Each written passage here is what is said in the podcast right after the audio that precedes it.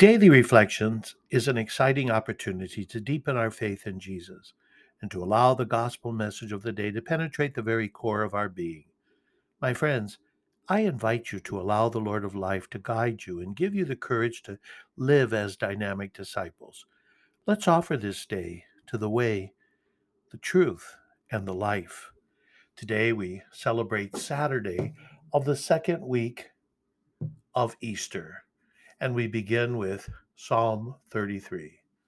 Lord, let your mercy be on us as we place our trust in you. Together, Lord, let your mercy be on us as we place our trust in you.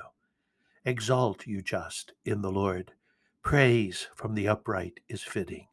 Give thanks to the Lord on the harp.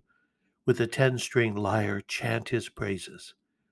Upright is the word of the Lord and all his works are trustworthy. He loves justice and right. Of the kindness of the Lord the earth is full. See, the eyes of the Lord are upon those who fear him, upon those who hope for his kindness, to deliver them from death and preserve them in spite of famine. Lord, let your mercy be on us as we place our trust in you. Together, Lord, let your mercy be on us as we place our trust in you. Our gospel for today is taken from John chapter 6, verse 16 to 21. When it was evening, the disciples of Jesus went down to the sea, embarked in a boat, and went across the sea to Capernaum. It had already grown dark, and Jesus had not yet come to them. The sea was stirred up because a strong wind was blowing. When they had rowed about three or four miles, they saw Jesus walking on the sea and coming near the boat, and they began to be afraid. But he said to them, It is I, do not be afraid. They wanted to take him into the boat, but the boat immediately arrived at the shore to which they were heading. Jesus said to them, It is I, do not be afraid. Fear is prevalent in our world today.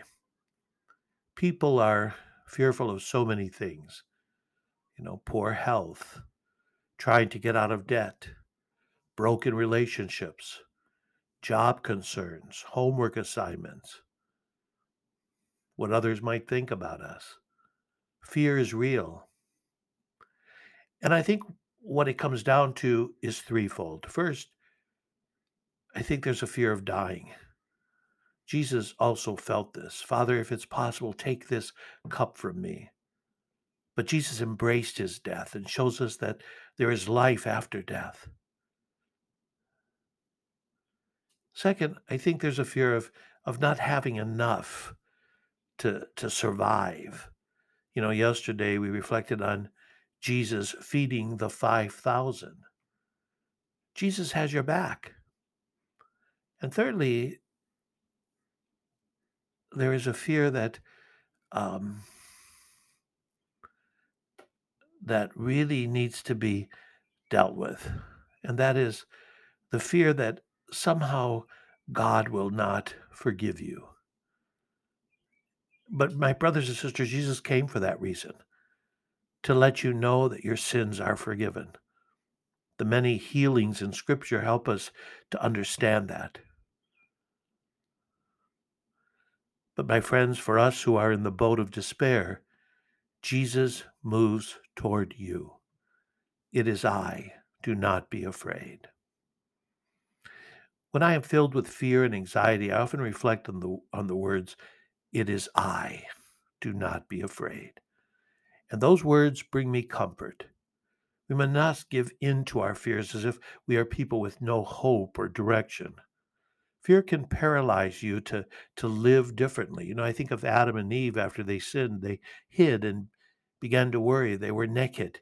Fear controlled them. My friends, there is a way out of your fears. God knows that you're troubled. God knows what you are experiencing. Just like Adam and Eve, as much as um, we might think, we we cannot hide from God. When Jesus says, It is I, do not be afraid, He is saying, I got you. I care for you. Only I have the answers you need to be set free.